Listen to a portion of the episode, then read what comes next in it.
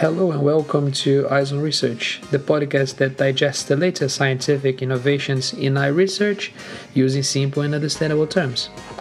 I am your host, Thales Guimarães, medical doctor and clinician scientist at Moorfields Eye Hospital.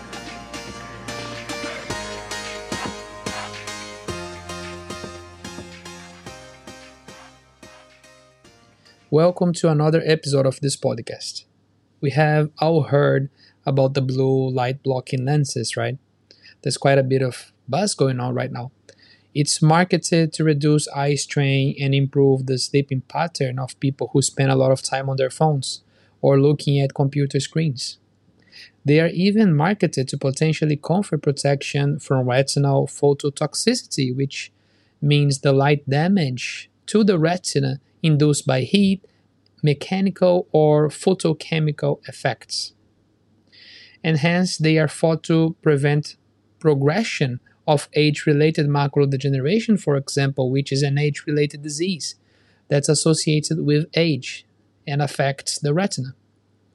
But the big question today is whether this is scientifically proven or is it just a myth?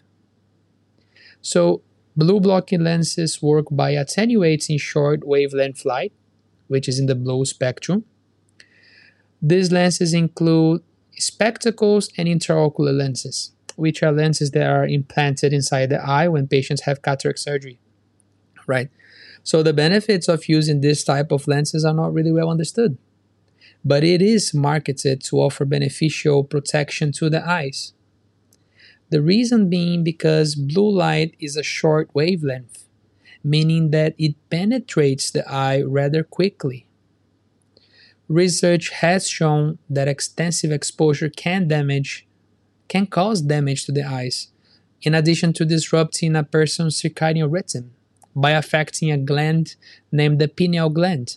Now, this gland is responsible for producing melatonin, a hormone that modulates sleep patterns and that's how we got this correlation with sleep, because it would affect this gland, would affect the production of melatonin, and it would dysregulate the sleeping patterns.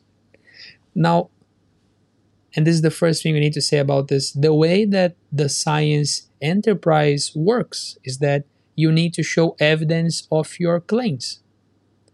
The more extraordinary that your claims are, the more extraordinary evidence that you need, right? science doesn't really care to what anyone says or anyone thinks. And that's because if you provide strong data that backs up your claims, and if it has been proven to be reliable and tested over and over again in multiple studies, we can infer significant correlations between causality and effect. The highest level of evidence that we can have, and it has really shaped you know much of the things that we doctors do. These are called randomized clinical trials. What this term means is that you are taking steps to assign patients by chance to groups that receive different treatments and you're testing these different treatments or you're comparing them with sham placebo. After you have all of this data and you have multiple randomized control trials, you can do larger systematic reviews where you put all the information from different studies or different clinical trials and you put everything together. We call these systematic reviews and meta analysis.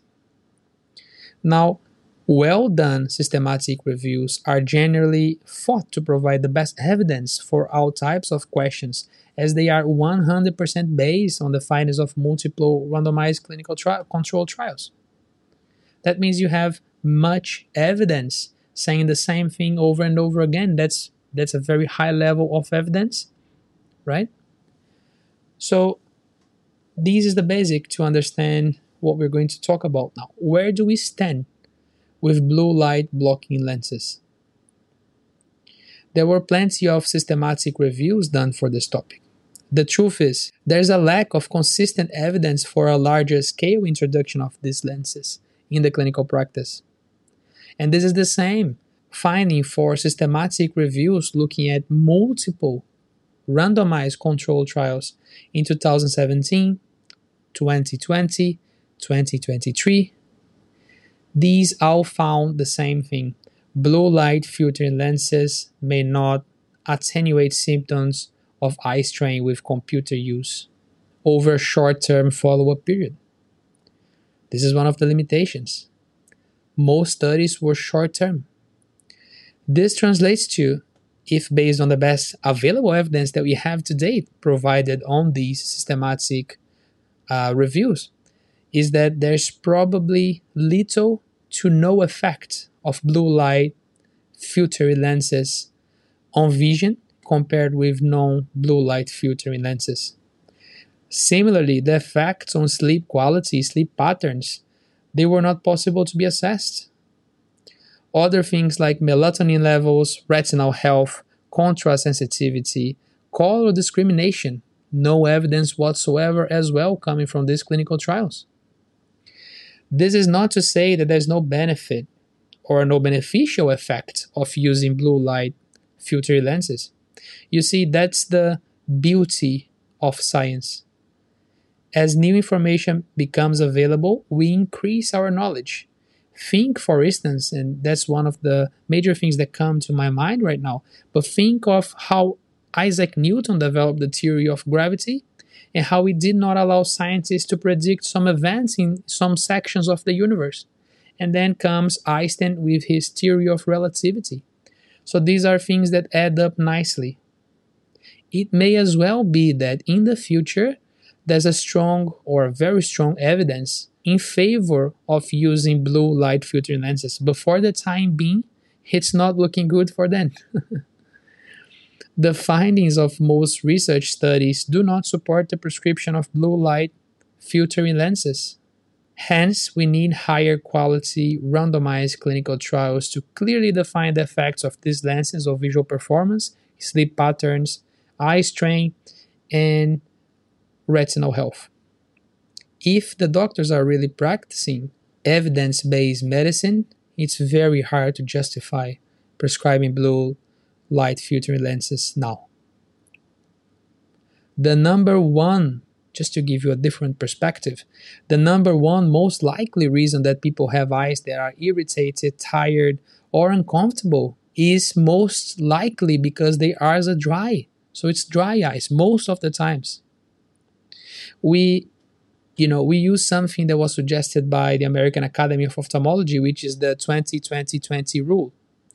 For every that means that for every 20 minutes looking at computer screens or phones you can shift your eyes to look at an object that is at least 20 feet away for at least 20 seconds. By the way for those of us who use the metric system 20 feet is 6 meters. You can also sit at an arm's length from the computer screen because that will put you a little bit further than what we're used to. And reduce screen, screen glare, for example, by using a matte screen filter. If at any point your eyes feel dry, what you can do is use artificial tears. You can even put these artificial tears in the fridge. And when you put that in your eyes, the cold of the artificial tears will also uh, uh, relax your eyes a little bit. And the lubricants will make your eyes more hydrated. And of course, if you need these drops daily, you know, I I would always recommend looking for a doctor as he'll be able to prescribe the adequate treatment that you need at that time. Thank you for listening to me today. I hope you enjoyed, and I will see you in the next episode of this scientifically based podcast.